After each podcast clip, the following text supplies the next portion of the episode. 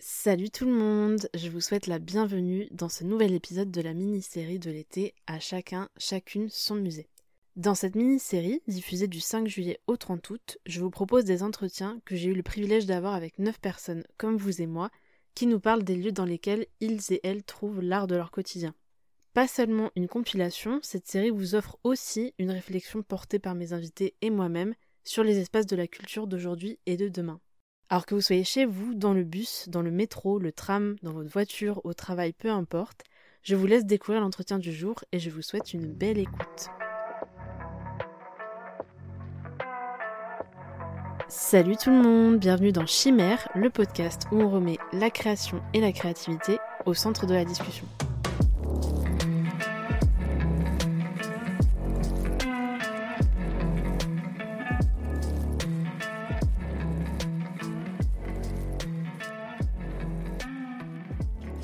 Bienvenue Yacine pour ce nouvel épisode de podcast.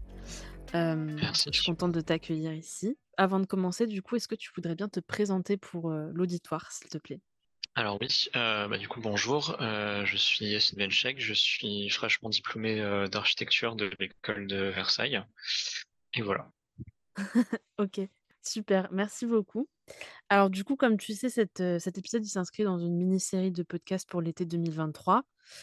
Qui s'intitule « À chacun, à chacune son musée » et qui traite globalement des lieux de l'art. Et du coup, ma première question, c'était, est-ce que c'était une question que tu t'étais déjà posée avant de préparer l'épisode? Et à quoi ça t'a fait réfléchir, à la préparation avec les petites questions que je t'avais envoyées? Je pense que c'était pas une question que je m'étais posée de façon consciente, les lieux de l'art, parce que je définissais pas forcément les différentes pratiques que j'ai comme des pratiques...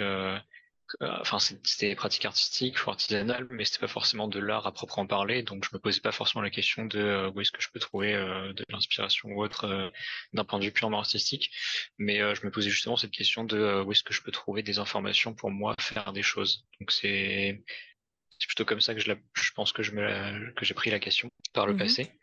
Et du coup, c'est une question que je pense que je me suis posée assez tard finalement, quand j'ai été suffisamment âgé pour être suffisamment autonome pour aller chercher des choses à droite à gauche, parce que du coup avant je passais beaucoup par l'ordinateur et aujourd'hui beaucoup moins, beaucoup par internet, alors qu'aujourd'hui c'est un outil comme un autre, mais c'est pas ma source d'inspiration principale. Et du coup, est-ce que avec ces réflexions-là et puis le sujet de cette mini-série, est-ce que pour toi ça a été plutôt facile d'identifier justement ces disciplines artistiques-là dont tu vas nous parler et les endroits où tu les trouves, ou est-ce qu'il a fallu quand même un petit peu creuser autour de tous ces lieux-là où tu vas chercher ton inspiration, où tu vas chercher de quoi enrichir ta pratique? Au début, j'ai pas mal hésité, je savais pas trop de quoi parler, on va dire. En y réfléchissant, en fait, je me suis rendu compte que ce qui m'intéresse le plus, au début, je voulais parler un peu de cinéma, parce que je me disais, le cinéma, ça parle un peu à tout le monde, et c'est vrai que c'est quelque chose que j'ai pas mal poussé ces dernières années, en termes de centre d'intérêt. Et finalement, je me suis dit, non, en fait, la pratique artistique, ou la chose à laquelle je me suis le plus sensibilisé finalement, ça reste l'artisanat, tout ce qui est travail de la main en fait, tout ce qui est un peu technique manuelle. Et du coup, quand j'ai mis le doigt là-dessus en fait pour aujourd'hui, du coup je me suis rendu compte qu'en fait c'était quelque chose que je faisais de façon assez intuitive finalement. C'est-à-dire que je pioche un peu tout ce que je trouve en fait. Je me limite pas forcément à essayer d'avoir une trajectoire bien précise dans ma démarche. C'est plutôt je pioche un peu ce qui m'inspire, et en fait je me rends compte que tout peut être source d'inspiration, que n'importe quoi peut être transdisciplinaire et inspirer quelque chose dans un domaine qui n'est pas lié de base. En fait voilà, je fais beaucoup de liens en fait entre les choses, et du coup tout peut être source d'inspiration. Donc les lieux où je trouve l'art finalement, c'est j'arrive un peu à faire feu de tout bois en fait, c'est un peu ça. Et du coup donc voilà, tu disais que là pour l'épisode du jour, tu vas plutôt nous parler d'artisanat et comme on en discutait un petit peu avant de tout ce qui va être un peu art plastique.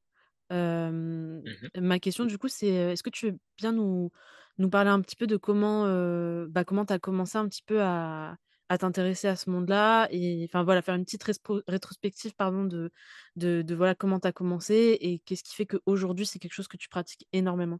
À la base, c'est le fait de fabriquer des choses de mes propres mains, c'est quelque chose que je faisais depuis très longtemps. Quand j'étais déjà plus jeune, en fait, J'aimais bien utiliser des bouts de carton et jouer avec pour construire des éléments, que ce soit des accessoires pour des petites figurines, ou pour que ce soit des décors, ou juste même fabriquer des éléments un peu utiles en fait au quotidien, des choses comme des pots à crayons, des trucs comme ça. Donc en fait depuis très longtemps j'ai cette volonté, cette envie de fabriquer des choses avec ce que j'ai sous la main, mais c'est pas quelque chose que je faisais de façon très sérieuse ou très consciente. En fait je le faisais surtout pour m'amuser, parce que c'était drôle, c'était un jeu en fait, et ça restait purement dans le domaine du domestique, du privé. Et en fait, quand je suis entré en école d'architecture, donc il y a 6 ans, ce qui est intéressant, c'est que au départ, j'avais beaucoup d'affinité avec la maquette d'architecture. Et au fur et à mesure en fait des années que j'ai passées à l'école, je me suis rendu compte que la maquette d'architecture, c'est quelque chose qui est finalement un peu automatique. En fait, c'est un peu une tradition, et c'est pas forcément quelque chose qu'on fait. Il y en a qui le font pour le plaisir, mais en fait, j'ai l'impression que la majorité des gens ne le font pas vraiment pour le plaisir, ils le font parce que c'est un outil comme un autre. Et du coup, j'ai un peu poussé ça pendant ces années à l'école d'architecture, le côté artisanal, le côté de l'idée de faire les choses à la main. Beaucoup de gens utilisent des outils numériques et techniques comme la découpeuse laser, etc., faire des maquettes, alors que en fait, moi, je m'en sers, mais pour compléter une pratique manuelle, en fait, surtout pour faire des choses à assembler, à construire derrière, et pas juste des choses qui sont déjà prêtes à être utilisées. Et du coup en fait pendant ces années j'ai pu, grâce aux rencontres que j'ai pu faire durant mes études, grâce aux endroits, en fait j'ai des profs qui ont pu m'orienter vers des endroits, vers des lieux d'exposition, vers des personnes, etc. Et au fur et à mesure des rencontres que j'ai pu faire et des visites que j'ai pu faire, j'ai pu du coup m'alimenter et m'inspirer, me rendre compte un peu de tout cet univers artisanal, et continuer en fait à m'approprier ces choses-là. J'ai pu découvrir des outils auxquels je n'avais pas accès avant, ou que j'envisageais pas du tout. Et puis en fait, en termes de pratique, moi-même d'architecture, c'est vrai que la maquette, c'est un truc que j'ai beaucoup poussé parce que j'avais envie de montrer les choses de façon manuelle, en manipulant des choses. Et voilà, c'est un peu grâce à ces études-là que j'ai pu m'ouvrir un peu à tout ce monde-là. Et du coup, tout à l'heure, tu parlais justement de cette réflexion un petit peu sur les lieux en lien avec ces disciplines artistiques-là, et le fait que voilà, finalement, tu cherchais de l'inspiration un peu partout, et que tu marchais beaucoup voilà, aux rencontres que tu faisais, aux choses sur lesquelles tu pouvais tomber par hasard. Alors, c'est vrai que là, du coup, c'est pas le premier épisode que je tourne pour cette série-là. Et pour l'instant, de ce que je retiens un petit peu de ces entretiens, c'est qu'il y a un peu toujours 2 types de lieux, et au final les gens choisissent toujours un peu, mais c'est que t'as des lieux en fait qui vont être plutôt de l'ordre de l'inspiration, où tu vas chercher de quoi enrichir une pratique que tu fais déjà, ou alors en tout cas peut-être t'inspirer une nouvelle pratique, mais disons que la finalité c'est pas juste de l'appréciation, c'est aussi voir comment toi tu peux l'appliquer dans ton quotidien. Et les deuxièmes types qui ressortent souvent, c'est pour le coup vraiment des lieux de consommation à proprement parler, ou appréciation en fonction, mais où là du coup tu vas pas pratiquer du coup la discipline en question, et soit tu vas te la procurer, soit tu vas la contempler quoi. Mais il y a pas, enfin j'ai l'impression qu'il y a vraiment ces 2 trucs là qui ressortent systématiquement. Et c'est vrai que toi du coup tu parlais d'inspiration, mais est-ce que tu as aussi des lieux justement qui sont pas là pour, enfin que tu vas pas forcément fréquenter pour enrichir ta pratique, mais qui vont être aussi pour contempler des travaux, ou t'en procurer pour toi, mais avec cette finalité-là. Pour la contemplation, j'avoue que je ne saurais pas trop dire, parce qu'en fait, finalement, je me dis que les lieux de contemplation, c'est aussi des lieux d'inspiration, dans le sens où en fait, tu peux contempler le travail d'autrui, mais en fait, dès lors que tu es un peu au courant de comment est-ce qu'on fait, comment est-ce que des pratiques en fait qui existent, quand tu vois le travail d'autrui, tu peux te questionner, te demander comment il a réussi à faire ça. Et c'est peut-être quelque chose que j'ai appris en architecture. Je sais pas si c'est quelque chose d'exclusif, je pense pas. Mais en architecture, par exemple, c'est vrai que par exemple, si je me balade dans la rue et que je vois des bâtiments, c'est vrai que c'est assez fréquent en fait quand je me balade avec des amis, de leur dire ah mais c'est marrant ces bâtiments-là, ils ont fait, ça se voit qu'en fait ils ont pris telle décision parce que il y avait telle raison qui obligeait de faire telle ou telle chose. Par exemple, dire là en fait ils ont dû rajouter de l'isolation pour respecter la réglementation thermique, et du coup forcément le bâtiment il a cette formule-là. Et c'est le genre de détail auquel on pense pas quand on pratique l'architecture, c'est-à-dire qu'on profite du lieu tel qu'il est. et qu'on n'a pas forcément le bagage pour lire l'architecture. Et je pense que c'est quelque chose que j'applique du coup de manière générale, même à l'artisanat, c'est-à-dire que quand je regarde des choses, je les regarde pas juste pour les contempler, mais ce qui m'intéresse, c'est aussi de voir comment est-ce que la personne l'a fait. Par exemple, il y a, je sais pas, c'était il y a 6 mois, quelque chose comme ça, j'étais allé voir un genre de vernissage d'une artiste qui a sa propre galerie sur Paris. Et en fait, clairement, c'était un vernissage, enfin, c'est des œuvres qui sont faites pour être vendues, etc. Donc, c'est un vernissage avec, surtout avec des personnes qui sont là pour acheter. Mais moi, j'y suis allé dans une démarche de découvrir, puisque j'avais suivi un peu le travail de cet artiste. Et en l'occurrence, elle faisait un partenariat avec une autre artiste qui, du coup, exposait aussi dans cette galerie, qui avait, elle, fait plutôt des travaux avec du plâtre et avec du fil de fer, et ça m'avait intéressé. Et du coup, j'y étais allé, et en fait, moi, ce qui m'intéressait, c'était pas forcément de contempler l'objet et de faire une sorte de critique artistique, mais c'était plutôt de regarder la technique, et du coup, en fait, l'artiste était présente, puisqu'évidemment, c'était un vernissage, et j'ai pu, en fait, lui poser la question, lui dire, tenez, tel truc, vous l'avez fabriqué comment? Est-ce que vous avez utilisé le fil de fer de telle façon, etc. Et en fait, on pouvait parler avec un langage qu'on partageait, et on pouvait parler d'un objet concret qu'on avait sous les yeux, et ça faisait une conversation, et c'était super enrichissant. Et pourtant, les vernissages, j'en fais pas beaucoup, mais de temps en temps, en fait, quand j'en vois passer, j'en profite, parce que je sais que c'est là que je vais pouvoir rencontrer la personne responsable de l'objet, en fait. C'est pas, enfin, j'ai pas forcément une démarche de contemplation pure. Peut-être parfois quand je vais au cinéma, effectivement, c'est pour regarder des films dans un but de divertissement ou autre. Mais à part ça, en fait, quand c'est une pratique, une activité manuelle, en fait, j'ai plus tendance à apprécier la technique qu'il y a derrière, plutôt que l'esthétique ou que l'évocation seule que ça peut procurer. Et du coup, tous ces lieux qui vont être de l'ordre, effectivement, de l'inspiration et de la contemplation un peu mélangé. Du coup, j'aimerais bien qu'on creuse un petit peu tout ça, parce que du coup, tu disais effectivement que c'était un peu ça marchait à l'opportunité. Mais du coup, bon, t'as quand même évoqué tout à l'heure déjà qu'il y avait eu un shift au fil du temps où t'étais passé quand même de quelque chose de plus peut-être numérique à quelque chose de...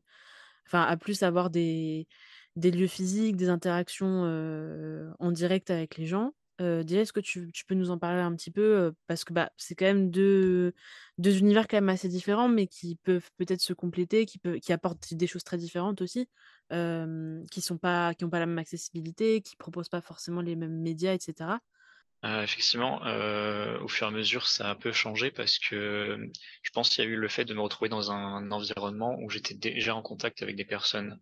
Du coup, le fait de me retrouver à l'école d'architecture, ça m'a permis de directement rencontrer des personnes qui avaient des centres d'intérêt qui pouvaient m'intéresser aussi, qui pouvaient me passionner. Donc, en fait, de pouvoir être avec des personnes avec qui il y a un dialogue possible. Et pas juste aller voir sur Internet comment est-ce que telle personne a fait tel truc et m'inspirer et puis essayer de refaire un peu pareil chez moi. Là, c'est plutôt je rencontre des gens, on partage nos passions communes et puis en fait, même les passions qu'on n'a pas en commun mais du coup qui peuvent moi m'intéresser au fur et à mesure, des choses que je découvre. Et puis du coup, c'est un peu un écosystème en fait parce que pareil, quand tu vois un étudiant qui est en train de faire une maquette d'une telle façon à l'atelier, du coup, moi, je peux m'intéresser et dire, tiens, c'est intéressant que tu le fasses comme ça. Et du coup, pareil, quand moi, je fais une maquette, un autre étudiant peut me dire, tiens, tu pourrais faire de cette façon. Et donc, il y a un peu déjà le fait qu'on se retrouve dans l'atelier à l'école, qui est vraiment un lieu de socialisation extrêmement puissant et qui constitue un véritable écosystème. Ça c'est l'un des éléments qui m'a permis de faire ce shift, comme tu dis, je pense. C'est-à-dire avoir un lieu où je peux avoir une pratique que je faisais déjà un peu intuitivement dans un espace domestique, mais cette fois-ci le faire dans un espace où je partage un lieu avec des personnes qui sont là pour les mêmes raisons que moi. Le principe de l'atelier, c'est déjà quelque chose d'impuissant. À côté de ça, évidemment, on a eu des cours qui nous ont donné des références.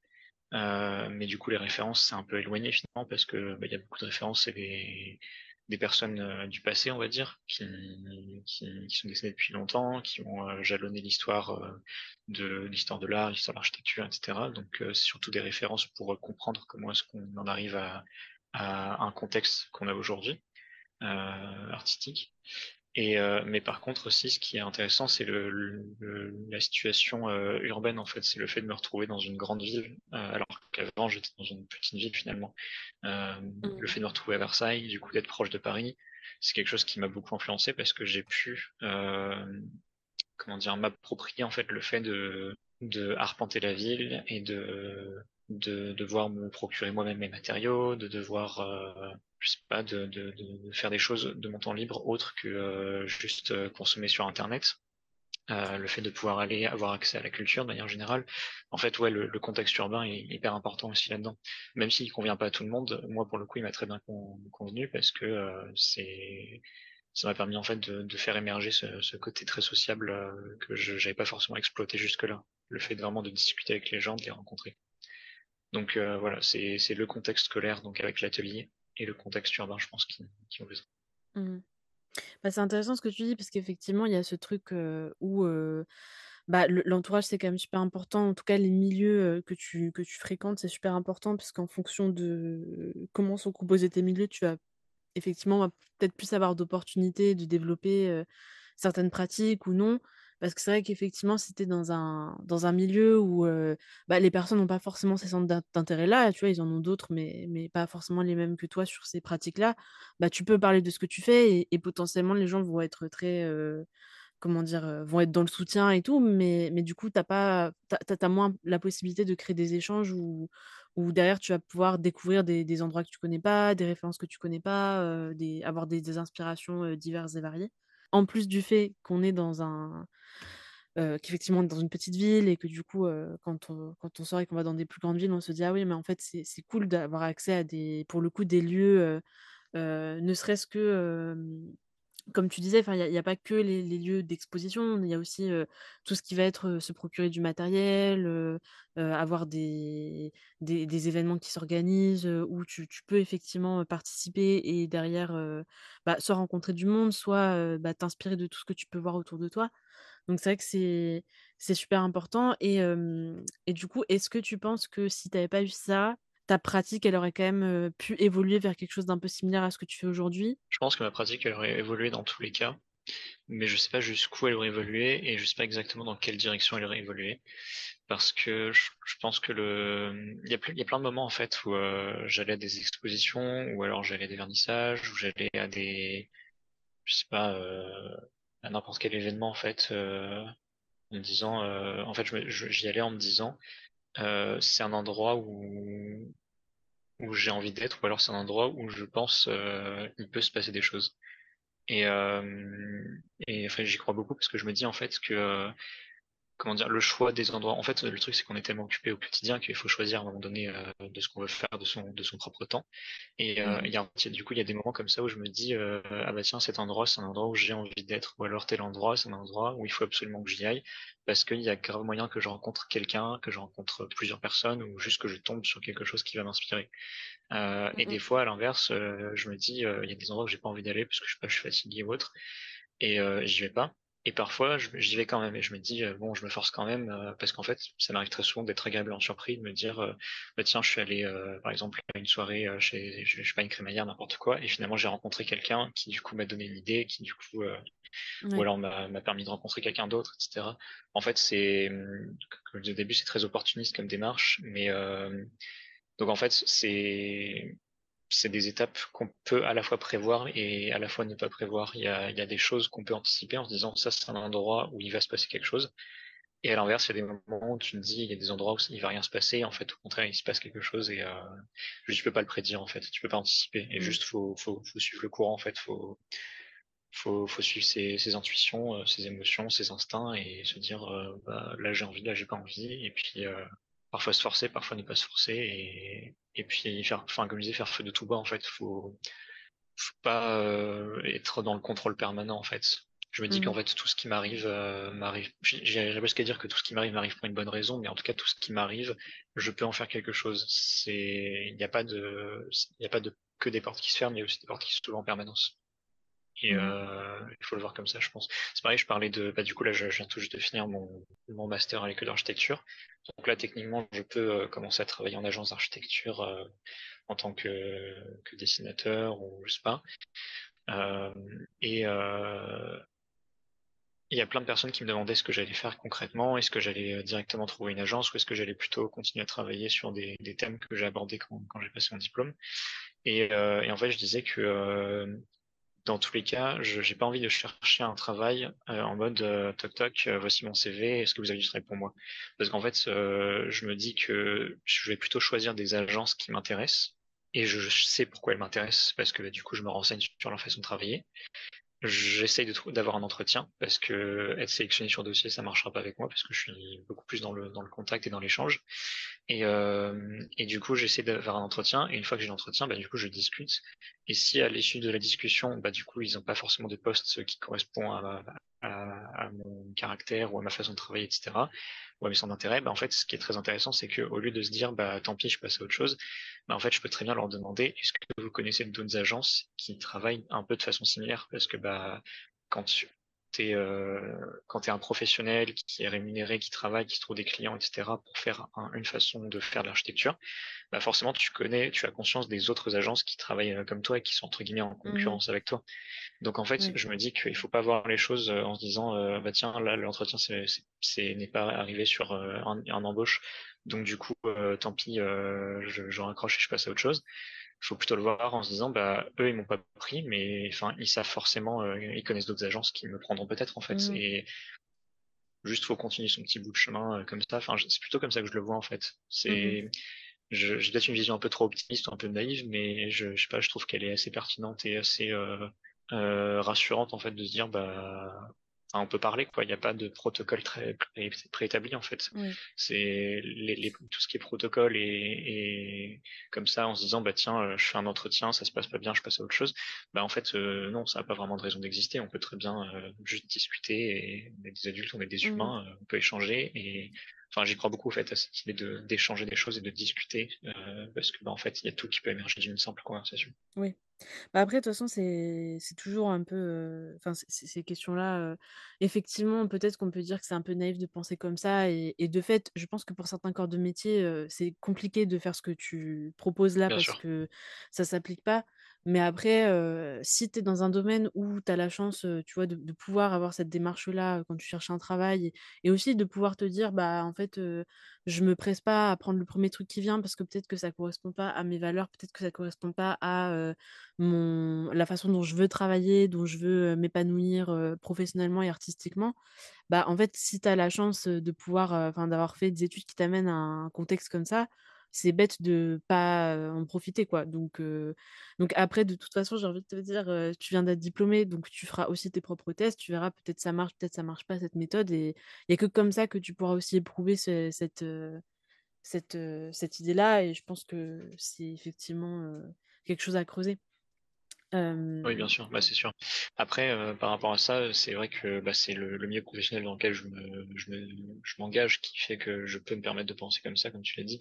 Quand je dis tout à l'heure que c'était des agences qui étaient entre guillemets en concurrence, bah en fait, si je le mets entre guillemets le mot, c'est parce que justement, en tant qu'architecte, on a un code de déontologie, on n'a pas le droit de faire de la publicité pour une agence d'architecture, comme pour une agence d'avocat ou pour un cabinet d'avocat ou pour un médecin.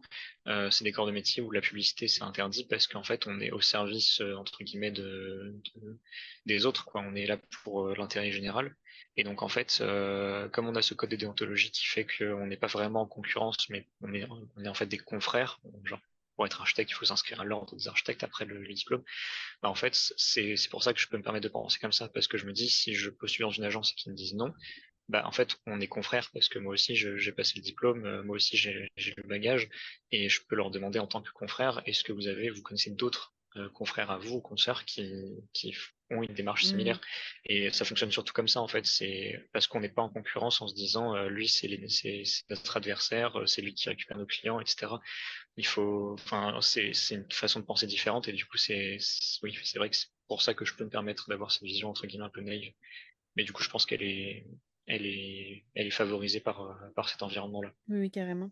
Donc juste pour revenir au sujet de l'épisode, moi, j'aimerais bien quand même qu'on parle plus précisément de ces lieux-là, parce qu'effectivement, comme tu disais, c'est vrai que dans ton cas, c'est très difficile je pense, plus difficile à détailler, à clarifier que pour d'autres cas où, effectivement, si la personne, elle aime beaucoup regarder des films, je veux dire, les lieux, on peut les avoir un peu en tête, on peut donner de l'inspiration, parce que c'est des lieux que un peu tout le monde va va connaître et auquel tout le monde va penser directement, alors que pour toi, effectivement, ça a l'air d'être...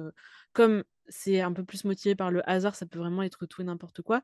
Mais est-ce que tu as quand même une petite intuition peut-être des lieux, mettons par exemple les lieux qui au quotidien sont ceux que tu fréquentes le plus et dans lesquels tu trouves le plus d'inspiration? Jusqu'à très récemment, du coup, pour moi, c'était surtout l'école d'architecture, j'avoue. Parce que, évidemment, grâce au système d'atelier, en fait, je pouvais y passer beaucoup de temps. J'étais limite devenu un meuble, en fait, dans l'atelier, parce que vraiment, j'y passais beaucoup de temps et j'ai rencontré plein de monde. Et puis, en plus, on n'est pas une très grande école, donc forcément, on se connaît tous de vue, au moins, en fait. Même si on ne sait pas tous parler, on se croise dans la rue, on sait très bien qu'on est de la même école, il n'y a pas de souci. Donc c'était vraiment là déjà en fait où j'étais en contact avec les personnes, comme j'ai dit, qui ont les mêmes centres d'intérêt que moi. Après, quand je sors de l'école et que du coup je fais ma vie à moi et que je vais explorer des choses tout seul, les lieux récurrents auxquels je vais, c'est pas forcément des musées. En fait, les musées, c'est plus des exceptions pour le coup, justement. Parce que du coup, c'est des endroits où j'y vais parce qu'il y a une exposition qui m'intéresse ou autre. Et comment je sais qu'il y a une exposition? Parce que j'ai vu passer une publication Instagram du musée ou parce que j'ai vu passer une affiche dans la rue. Pareil pour le théâtre ou autre, ça aussi c'est un endroit super intéressant parce que le théâtre, je sais pas qui disait que si tu veux voir du vrai spectacle, faut pas aller au cinéma, faut aller au théâtre, parce qu'au théâtre, par exemple un personnage qui doit faire une scène où il vomit, en fait il faut qu'il vomisse vraiment. Donc en fait au théâtre il y a le fait que les choses sont fabriquées, sont concrètes, qui du coup moi je le rattache tout de suite à cette démarche artisanale, le fait de faire les choses à la main.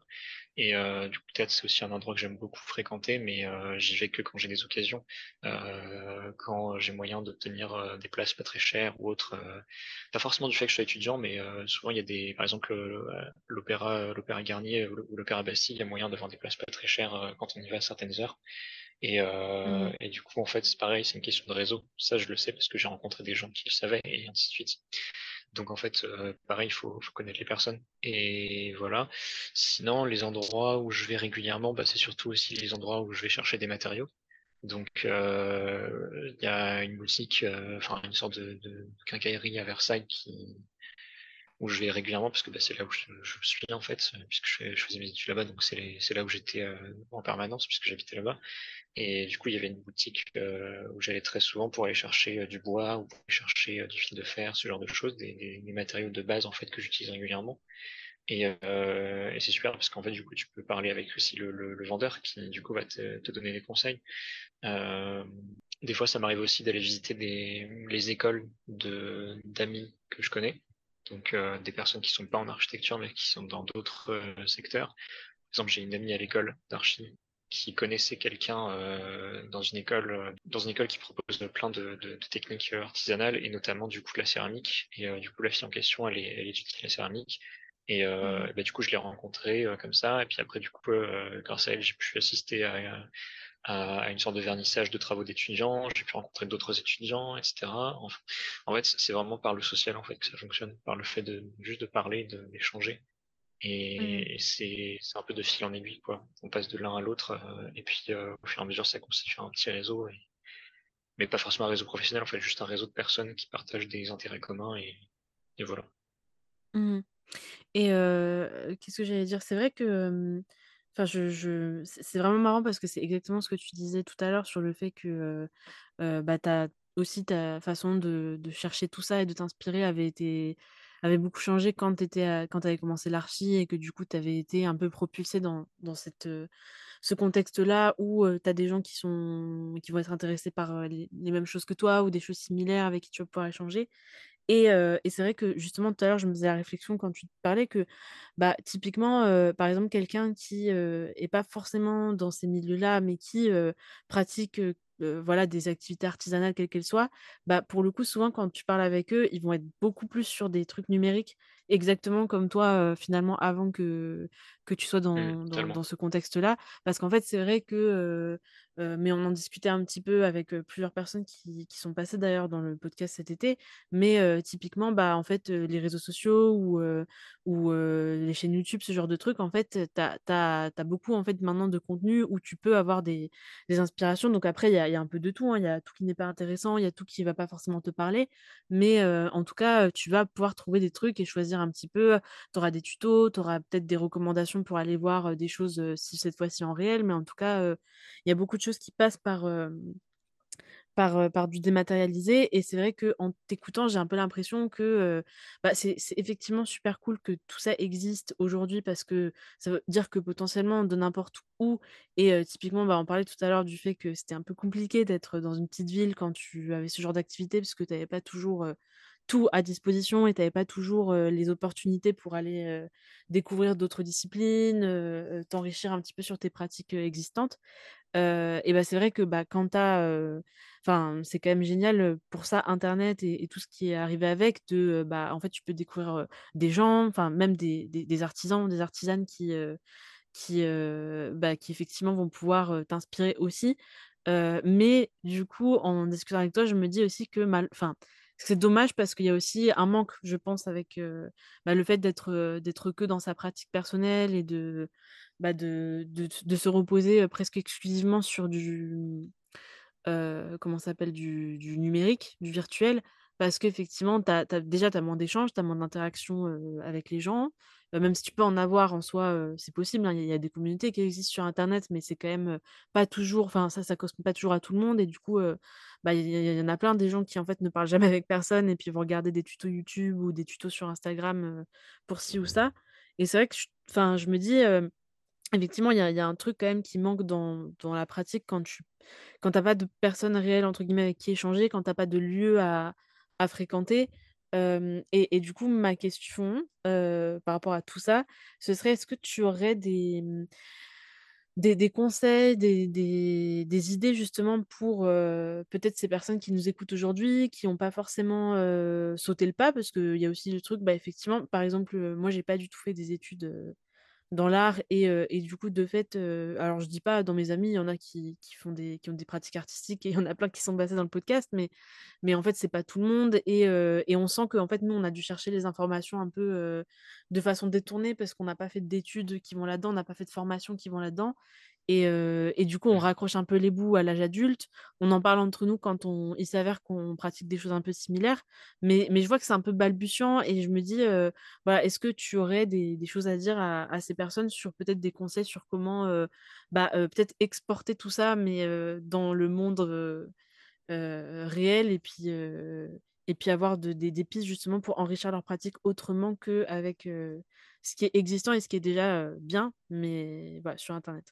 C'est vrai que je comprends totalement ce que tu dis sur le fait que effectivement Internet c'est un bon moyen de démocratiser l'accès à l'art, ou même à plein de choses de manière générale. En fait, ça me fait penser justement au fait que quand on regarde les personnes qui achètent plus des jeux vidéo et les personnes qui achètent plus des jeux de plateau, en fait on se rend compte que le jeu vidéo c'est un très bon moyen de démocratiser l'accès à des activités ludiques, en fait, parce que les jeux de plateau ça coûte cher finalement, puisqu'il faut produire des objets, et donc en fait c'est vrai que le jeu vidéo c'est un très bon moyen de toucher un plus large panel de personnes, parce que ça revient beaucoup moins cher finalement, et c'est beaucoup plus accessible, il n'y a pas besoin forcément de se déplacer, etc.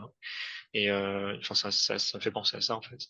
Et du coup, par rapport à ta question sur la façon entre guillemets de franchir le pas, je pense qu'il ne faut pas avoir peur. Je pense que la plupart des personnes qui écoutent ton podcast c'est plutôt des jeunes. 30 ans, un peu moins de 30 ans quoi, et je pense que dans cette tranche d'âge là faut profiter qu'on est jeune, parce que on a plus de facilité à être excusé de pas savoir, surtout dans le milieu de l'art en fait. Encore une fois, c'est peut-être un peu naïf, mais j'ai l'impression dans la démarche que moi j'ai que les personnes que j'ai rencontrées ont toujours été très bienveillantes finalement. Alors peut-être parce que pour certaines j'ai été introduit, mais pour d'autres en fait, par exemple le vernissage dont je parlais tout à l'heure, moi j'y suis allé vraiment un peu au culot quoi, c'est-à-dire que j'y suis allé en sachant très bien que j'y allais pas pour acheter quoi que ce soit, mais j'y allais juste pour parler d'art en fait, parler de pratiques artisanales, etc. Et voilà, je suis allé voir du coup l'artiste, et je lui dis bonjour, je m'appelle machin, j'ai un bagage, une formation d'architecte, et je m'intéresse à ce que vous faites là et tout. Et puis du coup on a discuté, ça lui a fait super plaisir en fait, de vraiment discuter de sa pratique. Et je pense qu'il ne faut pas avoir peur d'aller un peu au culot comme ça, de juste poser des questions. Pareil, là, ce semestre, du coup, je passais mon diplôme et avec mon binôme, on cherchait des références et on s'inspirait et on trouvait des techniques, etc. à mettre en œuvre. Et puis, en fait, on a le nom d'un artiste qui a émergé et en fait, on s'est dit, on n'a qu'à lui envoyer un mail et on verra. Et on lui a envoyé un mail, il lui a proposé un Zoom, il nous a dit « Ah ouais, carrément, je suis trop intéressé, pourquoi pas ?» Et en fait, on lui a juste expliqué un peu ce qu'on faisait par mail, et ça l'a un peu intéressé, et il a accepté de faire un Zoom pour nous expliquer un peu ses démarches, parce qu'il habitait à Strasbourg. Donc, en fait, même le fait d'habiter dans une grande ville comme j'ai eu la chance d'habiter, ça ne donne pas forcément accès à tout ce qui m'intéresse spécifiquement. Des choses qui m'intéressent, je n'y ai pas accès parce que juste les personnes avec qui j'ai envie de parler sont ailleurs. Et en fait, Internet, c'est aussi un moyen de rentrer en contact avec des personnes, surtout avec du coup Zoom qui permet depuis le confinement de rencontrer les gens à distance. Bah, en fait, c'est un très bon moyen de parler. Donc voilà, je pense qu'il faut pas avoir peur de paraître naïf aux yeux de certaines personnes. Et il faut aller vraiment rencontrer les gens et leur poser les questions qu'on a envie de leur poser. S'ils n'ont pas envie de répondre, juste nous disent non, et puis c'est tout, quoi. Ce que je trouve super important de ce que tu dis, et il me semble, mais à vérifier, il me semble que j'en avais déjà parlé dans ce podcast, je sais plus dans quel épisode, mais en fait c'est super important ça, et c'est vraiment un truc que j'ai un peu découvert quand même récemment, je trouve, c'est ce truc de en fait contacter directement des personnes dont on aime le travail ou dont le travail nous intéresse, dans le sens où ça c'était un truc où j'avais pas du tout le réflexe avant. C'est vrai que maintenant quand même pour le coup ça vraiment avec internet, avec les réseaux sociaux, c'est devenu extrêmement simple en fait d'envoyer un message à un artiste ou une artiste dont tu suis le travail et pour qui tu as des questions ou pour qui tu as des propositions, et c'est vrai que c'est un truc où que moi je pensais pas du tout faire, et pour l'instant c'est vrai que j'en avais pas forcément eu ressenti le besoin, l'utilité, mais en fait ce truc de sauter le pas entre guillemets d'aller contacter ces personnes-là, parce qu'en fait souvent on se dit oui non mais ces personnes par exemple cette personne est super connue, ou cette personne en fait moi je suis qui pour la contacter sur ça, alors que je fais pas du tout j'évolue pas dans les mêmes cercles, j'ai pas forcément la même expertise, etc. Et en fait tu te rends compte que mine de rien, alors je dis pas que ça arrive tout le temps et que tout le monde est super OP pour venir discuter avec toi de façon random par mail ou quoi, mais en fait il y a plein de gens qui sont très très contents de parler de leur travail et de parler avec des gens qui sont réellement intéressés par ce qu'ils font, pas juste quelqu'un qui envoie un message en disant « Ah, j'adore ce que vous faites, est-ce qu'on peut s'appeler ?» mais quelqu'un qui voilà dit « Bah en fait, j'ai vu ce truc-là, ça m'a fait penser à ça et ça m'a touché de telle façon et j'aimerais bien qu'on discute de ça, ou j'ai des questions sur ça. » En fait, tu te rencontrais souvent que les gens sont assez contents d'échanger avec des gens qui sont très sincèrement intéressés, qui ont un peu une sensibilité par rapport à la pratique et tout. Et c'est vrai que c'est un truc que... Moi, j'ai fait un petit peu cette année, alors pas beaucoup, parce que j'ai encore ce vieux truc de pas forcément trop oser, mais ça m'est déjà arrivé, en fait, même moi, pour ma pratique, de poser des questions à des gens qui faisaient des trucs que moi, j'arrivais pas forcément à faire, et de dire, en fait, comment tu réalises ce truc-là, comment t'as organisé, comment t'as structuré ça pour que ça tienne, tu vois, et en fait, tu te rends compte tout de suite que les gens vont pas forcément, enfin, en tout cas, beaucoup, encore une fois, t'es jamais à l'abri d'une rencontre un peu nulle, mais en fait, beaucoup de gens sont quand même plus dans le partage qu'autre chose. Et c'est vrai que pour le coup, tu fais bien de le souligner, et du coup, c'est pour ça que j'en rajoute une couche. Mais ce truc, en fait, de oser effectivement contacter ces personnes-là. Alors, en fait, tu me dis qu'effectivement, c'est vraiment dommage de s'en priver. Parce que moi, je sais qu'il y a des choses que j'aurais appris beaucoup moins vite, ou que j'aurais réalisé beaucoup moins vite sur ma pratique si j'avais pas eu la chance de pouvoir échanger avec des gens qui avaient un peu plus de bagages que moi, quoi. Donc voilà, après, je dis pas que ça s'arrive tout le temps et que tout le monde est... Parce que aussi, des fois, juste, c'est bête, mais les gens ont des fois autre chose à faire. Mais c'est vrai que même moi, maintenant, je me rends compte qu'à l'inverse, il y a des trucs, notamment par exemple pour la broderie, où je commence à avoir une certaine pratique quand même qui commence à dater, et où je maîtrise certains trucs. Et je me suis retrouvée, il y a pas longtemps, tu vois, mais à expliquer des trucs, à ce qu'on vienne de me poser des questions très précises sur ce que je faisais, à poser des questions super de curiosité. Et en fait, franchement, j'étais trop, trop, trop contente de pouvoir en parler avec les gens, et d'avoir des gens en face qui étaient super intéressés, qui commençaient un petit peu à broder, qui ne savaient pas trop... bah, par où aller et tout ça. Et enfin, franchement, ça m'a fait trop plaisir d'échanger. Et du coup, je me dis que moi, si ma petite expérience, voilà, s'est bien passée, je pense qu'en fait, il y a plein de gens qui, peut-être, effectivement, sont plus sollicités que je ne le suis, mais qui sont toujours très contents d'échanger sur ce qu'ils font. Et voilà, je pense que c'est aussi précieux dans la pratique d'avoir ces moments-là, pas juste entre égaux, entre guillemets, en mode bah, tu n'échanges pas qu'avec des gens qui ont ton niveau d'expertise ou ton niveau de pratique mais, et de technique, mais tu peux échanger aussi avec des gens qui sont moins expérimentés que toi, des gens qui sont plus expérimentés que toi, et c'est comme ça que tout le monde peut aussi un peu explorer sa façon de pratiquer, quoi. Et du coup, voilà, merci de le rappeler parce qu'en fait, j'ai vraiment envie d'insister sur le fait que on se met beaucoup de bâtons dans les roues sur cette question-là, on s'arrête beaucoup sur cette question-là, alors qu'en fait, elle devrait être plus simple et je pense que la plupart du temps, elle l'est. Bah, par rapport à ce que tu dis sur le fait que des fois la rencontre elle est un peu nulle et ça aboutit pas, je pense qu'effectivement, faut pas se mettre de bâtons dans les roues, faut pas avoir peur de ce genre de situation parce que ça arrive en fait que. Ça m'est arrivé par exemple quand je travaillais sur mémoire en master, j'avais voulu parler d'activités ludiques dans la façon de parler d'architecture et du coup en fait un soir en rentrant j'ai ouvert ma boîte aux lettres et j'ai pris le journal de la ville et sur la couverture il y avait marqué interview de telle personne, créatrice de jeux qui habite dans la ville. Et je me suis dit, ah, c'est marrant, c'est un signe, quoi. Je travaille sur des questions d'activité ludique, sur la façon de parler d'architecture et tout. Et il y a une créatrice de jeux qui habite en fait littéralement à 2 rues de chez moi.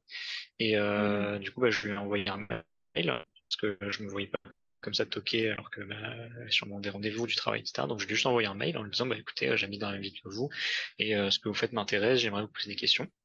Elle m'a proposé un entretien téléphonique, parce que c'était plus pratique pour elle. Et du coup, je lui ai téléphoné à la date qu'on avait convenue.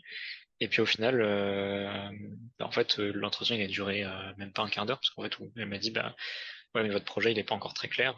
Je sais pas trop comment vous aider. Recontactez-moi quand vous aurez quelque chose d'un peu plus précis pour discuter. Finalement, je l'ai jamais recontacté parce qu'en fait, en précisant mon sujet, je me suis rendu compte qu'en fait, il n'y avait pas grand-chose à discuter avec elle finalement, parce que ce que je cherchais, je le trouverais ailleurs en fait. C'est pas, enfin voilà, je me suis rendu compte que juste la rencontre en question c'était rigolo qu'il y ait cette coïncidence quoi. Mais en fait sur le moment, quand on a discuté, on s'est rendu compte que il y avait rien de spécial à apporter à mon projet. Et du coup, bah, elle m'a dit bah c'est pas grave. Voilà quoi. Et si un jour j'ai envie de la recontacter, en fait, il n'y a pas de malaise quoi. Je pense qu'elle a même oublié, j'ai déjà contacté si je lui rappelle pas. Donc si un jour je la recontacte pour un autre projet et je sais qu'elle m'intéresserait pour tel ou tel projet, bah forcément je vais pas me priver en fait. Et voilà, faut pas avoir peur de ça. Bah en fait, et puis en plus je trouve qu'il y a ce truc que des fois en fait peut-être que quand on est en plein milieu de notre pratique on a l'impression qu'on n'en voit pas le bout et qu'on a besoin de l'aide de quelqu'un de plus expérimenté et en fait cette personne c'est pas parce qu'elle est plus expérimentée qu'elle a la réponse à nos questions tu vois et que faut pas s'arrêter là en se disant bah en fait c'est pas cette personne qui est super expérimentée n'a pas pu m'apporter d'aide que en fait mon projet il vaut rien alors que peut-être que non en fait déjà expérimentée ça veut pas forcément dire qu'elle sait tout sur tout et en plus bah des fois en fait juste il y a une partie du travail que tu dois faire tout seul et que la personne elle peut pas faire à ta place parce que c'est le cœur de ton projet ou quoi enfin donc voilà. Au-delà de ça je pense que le fait qu'elle est, comment dire, c'est pas parce qu'elle m'a pas apporté des choses concrètement en me disant, bah tiens, ton projet, tu devrais l'aborder de telle ou telle façon, qu'elle m'a rien apporté.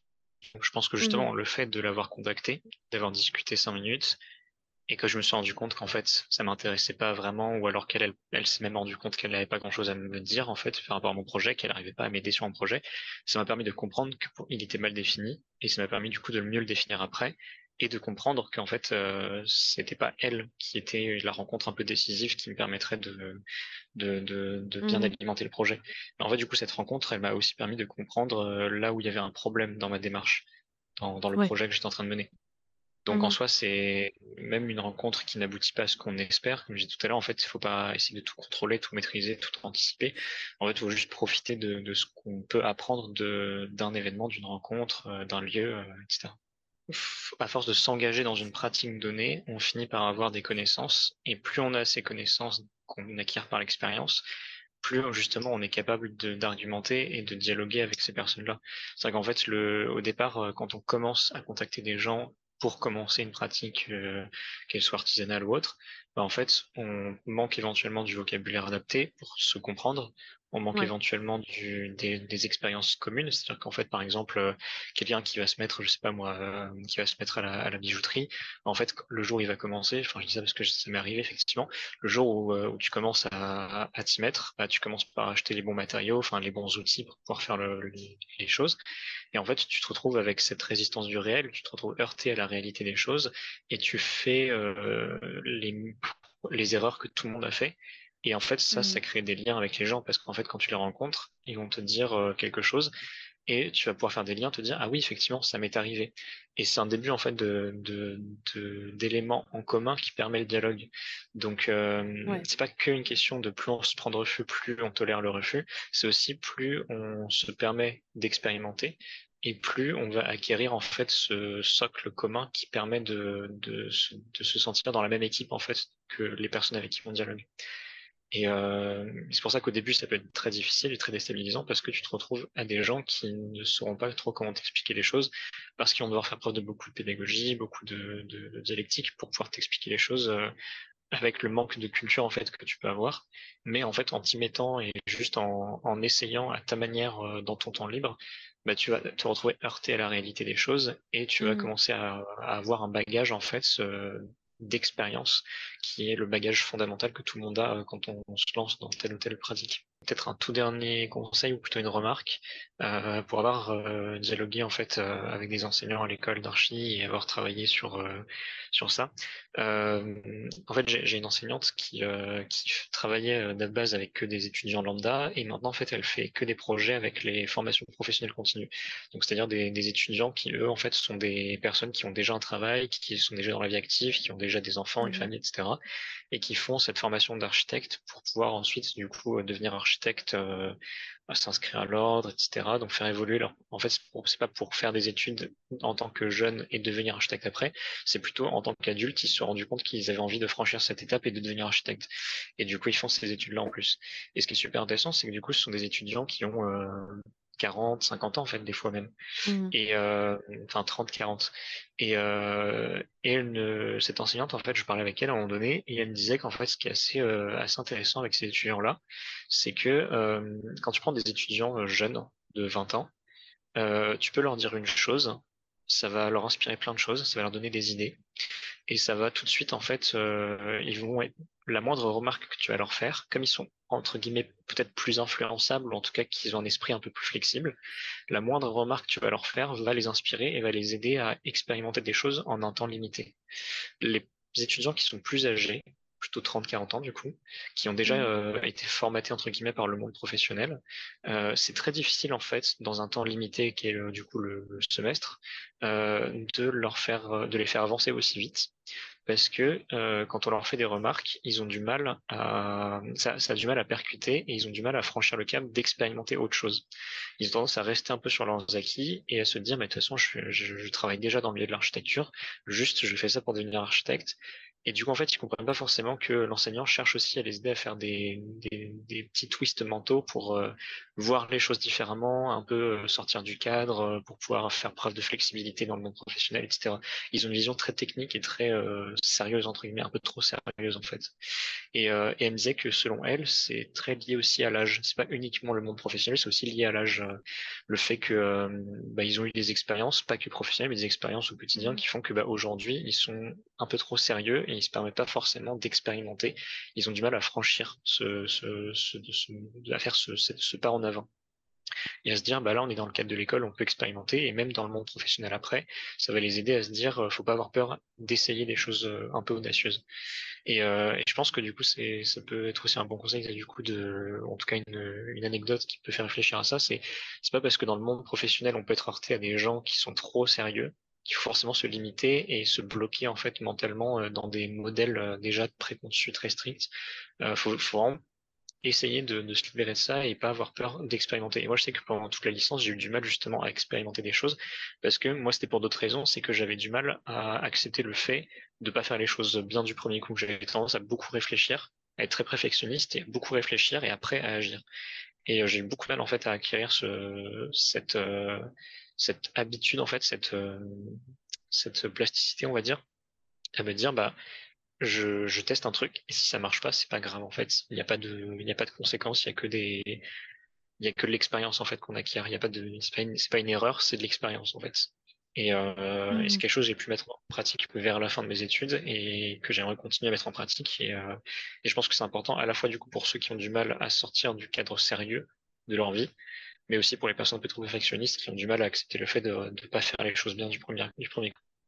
Oui, bah, de toute façon, c'est des sujets effectivement dont on a un petit peu parlé dans le podcast pour tout ce qui touchait aux thématiques de la créativité et du fait que bah, effectivement plus tu grandis et plus pas tu enfin j'ai pas envie de dire ouais en fait plus tu grandis moins t'es créatif c'est une fatalité et tout, mais en fait il y a quand même ce truc avec l'âge que effectivement de toute façon tu bah en fait forcément que quand t'es petit et que t'as pas encore intégré tous les codes toutes les règles et tout, bah c'est plus facile d'être créatif parce qu'en fait les possibilités sont plus large pour toi quoi, tu vois, alors que quand tu grandis en fait effectivement tu vas faire des études, tu vas être formaté pour une certaine façon de voir les choses, une certaine façon de pratiquer ton métier et ça va être plus difficile en fait une fois que tu intègres des règles de les casser surtout quand en fait de fait tu vois par exemple tu disais dans tes études vous êtes encouragé à chercher à faire des choses un peu innovantes, à faire des choses créatives, mais en fait c'est pas le cas du tout dans toutes les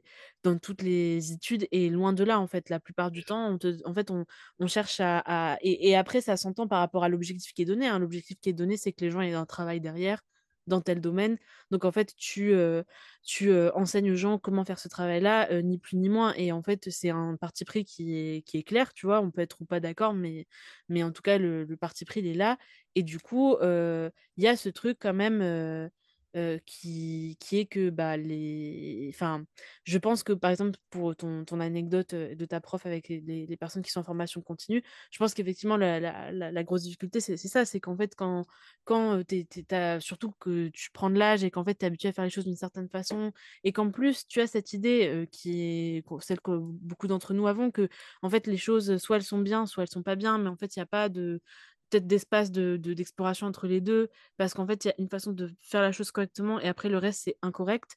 Bah, du coup, c'est des choses qui sont pas irrémédiables, mais qui sont peut-être un petit peu dures à casser, comme conception, en tout cas.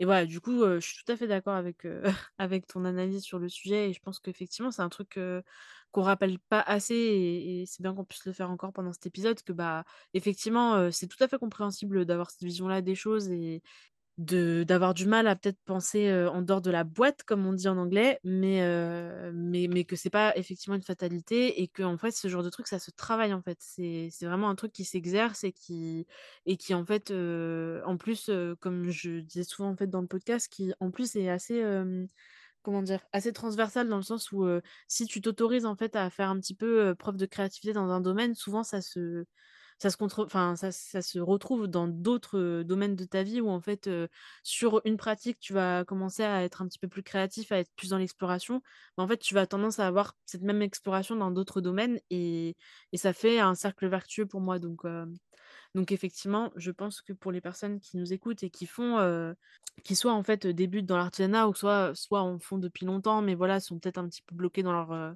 dans l'évolution de leur pratique, bah, je pense que voilà, c'est un truc à garder en tête aussi, que ça peut se réécrire et que encore une fois, bah, la créativité, ça s'exerce, ça se travaille, ça t'arrive pas dessus comme ça du jour au lendemain. Alors du coup, pour finir un petit peu cet entretien, j'avais 2 dernières questions. La première, c'était donc pour revenir au sujet de l'épisode et de la mini-série en général, qui sont du coup ces lieux-là donc, dont on a un petit peu parlé pour toi et de ces lieux plutôt d'inspiration, voilà, qui vont enrichir ta pratique. J'avais une question que j'avais prévue sur cet aspect en fait. Tu disais beaucoup que voilà, tu allais explorer à l'opportunité, que tu allais discuter avec des gens, et ma question c'était du coup ces lieux d'exploration, est-ce que tu préfères les fréquenter en solo ou en groupe, enfin seul ou en groupe, et s'il y avait des lieux qui étaient plus pour toi propices à explorer seul et d'autres plus propices à explorer en groupe, ou si c'était pas forcément scindé comme ça dans ton esprit. Je pense que j'ai une pratique qui est plutôt individuelle au départ, Parce que, en fait, c'est une question de développer ma propre sensibilité, ma propre vision du monde et mes propres compétences, en fait, aussi. Donc, il y a une question de développement de soi. Mais effectivement, comme on a dit jusqu'ici, c'est un développement qui passe par le rapport aux autres, par le fait d'être en contact avec des gens qui ont une vision très différente, qui ont une expérience différente, un bagage différent. Et du coup, je pense que il n'y a pas vraiment de... Dans ma façon de faire, c'est pas forcément scindé, parce qu'au départ, ça part de l'atelier dont j'ai parlé tout à l'heure à l'école d'architecture. Donc du coup, forcément, c'est quelque chose de collectif, parce que t'as beau être sur ton projet personnel, t'es entouré d'autres personnes qui sont sur leur propre projet, mais en fait, c'est en discutant avec eux que tu fais émerger des idées, tu peux les solliciter pour leur dire, tiens, j'arrive pas à faire en sorte que tel truc fonctionne, est-ce que tu aurais une intuition, quelque chose, qu'est-ce que ça t'inspire? Tiens, comment est-ce que tu représentes telle ou telle chose? Comment est-ce que tu sais où est-ce que je peux acheter tel matériau, etc. Ou alors, tu peux voir quelqu'un qui utilise un outil que tu connais pas et tu peux lui demander. Et donc, en fait, on est tous dans une démarche un peu individuelle, mais c'est le fait de cohabiter qui génère, du coup, cette pratique collective, en fait, finalement. Parce qu'on est chacun sur son projet, mais on met en commun des choses. Voilà. Mais après, à côté de ça, quand je vais ailleurs chercher des choses plus ou moins spécifiques, par exemple, quand je vais visiter un musée ou autre, ça m'arrive d'y aller seul, mais souvent, je propose à d'autres personnes, en fait, de façon un peu opportuniste, pareil, parce que je me dis, ça peut les intéresser, et puis c'est toujours plus amusant d'y être au moins deux pour aller visiter quelque chose. Par exemple, la semaine dernière, j'étais allé voir le musée du jouet à Poissy. J'ai une amie qui habite à Poissy, je lui ai proposé qu'on y aille ensemble, parce que je me suis dit, tiens, ce sera l'occasion qu'on se voit. En fait, à la fois, ça permet qu'on crée du lien, et en même temps, ça permet de rendre l'expérience plus amusante, parce qu'en fait, si j'avais été seul, j'aurais juste fait le tour du musée, et j'aurais peut-être pris des notes, mais j'aurais été un peu dans mon petit monde, finalement, alors que là, j'exprimais des choses oralement à la personne, et la personne aussi me disait des choses, me disait tiens, ça me fait penser à tel truc, et au final ça m'a permis de m'ouvrir encore plus, de m'inspirer encore plus, en fait, avec ce que j'avais sous la main, avec les éléments exposés.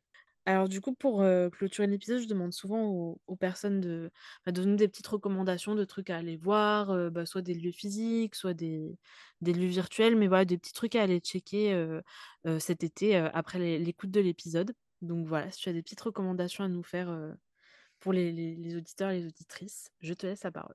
En termes de recommandations, donc des références un peu plus spécifiques, il y a un site que j'aime bien, ça s'appelle Instructables, donc Instructables.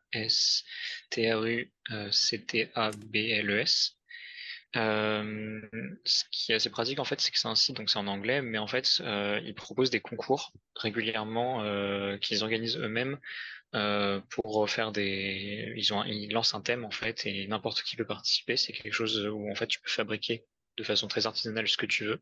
Ça peut être de l'électronique, ça peut être juste du physique manuel, ça peut être plein de choses.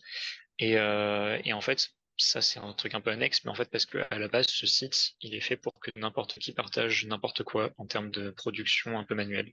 C'est-à-dire qu'en fait, tu peux aller sur le site, tu tapes ce qui t'intéresse. Moi par exemple, à un moment donné, je travaillais sur la cire. Du coup, je suis allé sur le site, j'ai tapé wax et j'ai regardé toutes les personnes qui partageaient en fait des petits trucs artisanaux qu'ils ont fait avec de la cire. Et c'était assez intéressant parce que du coup, je voyais un peu des recettes ou des techniques, des façons d'hybrider la cire avec d'autres matériaux. Et en fait, c'est n'importe qui peut partager un peu son petit projet manuel qu'il fait à la maison tout seul ou avec d'autres personnes. Et il y a vraiment de tout et n'importe quoi en fait. C'est hyper ouvert à plein de choses. Et ça peut, les concours peuvent donner un prétexte en fait à faire des activités quand on n'a pas forcément d'inspiration. C'est un site que j'aime bien. À côté de ça, encore une fois, je pense qu'il faut soi-même ne pas hésiter à rencontrer des gens, à discuter. Faut pas avoir peur à se faire avoir parce qu'en fait c'est en expérimentant qu'on découvre. Donc en fait, si par exemple je vais dans une boutique et que on me propose de me vendre un outil qui va être utile pour moi parce qu'on me dit tiens, tu t'intéresses à tel truc, on peut te donner un outil. bah en fait, ça m'est arrivé des fois d'acheter un truc et puis de me rendre compte quelques mois plus tard qu'en fait j'aurais pu l'avoir moins cher hier, mais en fait c'est le jeu et ça permet d'apprendre et du coup après c'est à toi de transmettre ça à d'autres personnes éventuellement. Donc voilà, je pense que le meilleur conseil, ça reste de rencontrer les gens et de ne pas avoir peur de se tromper. Ok, bah, merci beaucoup pour ce dernier conseil et merci d'avoir participé à l'épisode, Yacine. Je t'en prie, ça m'a fait plaisir. Merci à tous et à toutes pour votre écoute. J'espère que l'entretien que vous venez d'écouter vous a plu. N'hésitez pas à me faire un retour sur Instagram ou par mail de ce que vous en avez pensé. Alors je vous le dis toujours, et c'est vrai que c'est important pour moi d'avoir un retour sur tout ça, mais là c'est aussi important pour toutes les personnes qui ont participé à ce projet. Alors je compte sur vous pour nous dire ce que vous en avez pensé, mettre une petite note à ce podcast et le partager autour de vous pour le faire découvrir à d'autres personnes qui ne le connaissent pas encore. Merci encore pour votre présence et vos écoutes, et à la semaine prochaine pour le prochain entretien. Salut!